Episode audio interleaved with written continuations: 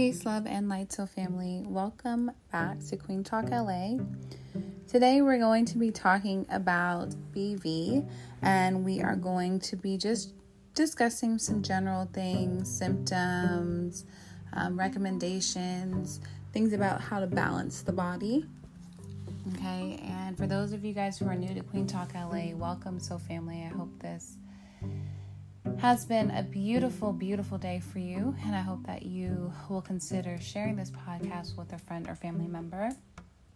This is an educational platform where we discuss all natural healing tips, tricks, um, spiritual awareness, herbal top, and mindfulness. Um, lots of things, crystals, things that we explore. I implore you guys to consider reviewing some of the different segments as today is the 30th and tomorrow is the 1st. So anything over five minutes is going to potentially be switched over to our exclusive subscribers. Okay. Now this is going to be uh, a segment for our queens. So guys, you guys can listen if you want, but for the most part, this is going to be for our ladies. Um, so BV stands for bacteriovagina vaginosis, and this is going to be most common between women in the ages of 15 to 44. And BV is all about balance. Okay, if our vagina is healthy, there is going to be balance among the kinds of bacteria. And some kinds of bacteria are considered good, while others are considered bad. Good bacteria helps to keep the flora and everything to a bit more acidic level, and this keeps bad bacteria away from growing too fast. But sometimes bad bacteria can take over, resulting in BV.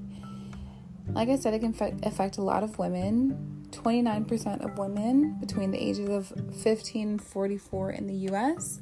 That's about 21.2 million women have experienced BV. Okay, and you can do a lot of different things. Um, there are some other ways that you can get it. Um, for example, doing a lot of douching, having multiple sex partners, or just being new to having sex. It can cause problems if it goes untreated. So, you want to make sure that you um, stay in tune with your body because BV can increase the risk of sexually transmitted diseases, including HIV. Okay, if if it's gone untreated. So I do always recommend that if you feel like there's some thing not right, then you should go to your primary healthcare provider and get everything tested and checked out you know, go to your healthcare professionals and make sure that you get an exam so that they can get a sample and test everything out. And because, you know, why not use technology? It's all about balance, it's all about awareness and then, you know, self diagnosis, you know, treating oneself appropriately. I think is important.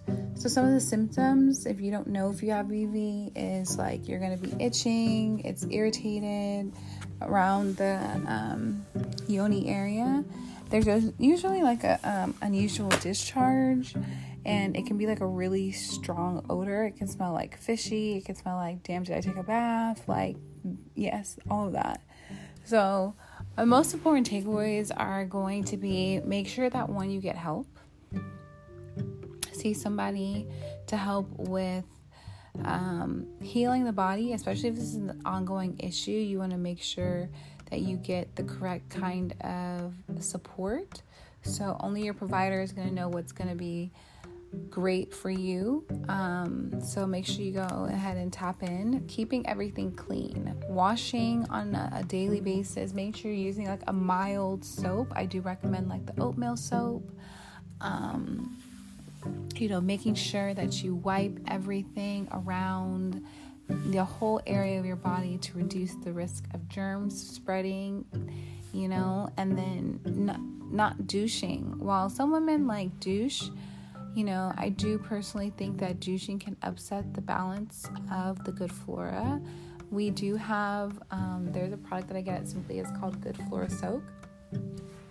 and you can also consider soaking in that and that's definitely been helpful too. So um, shout outs to purple and prosper. So i send you guys love. I send you light. Have a wonderful evening. Until next time peace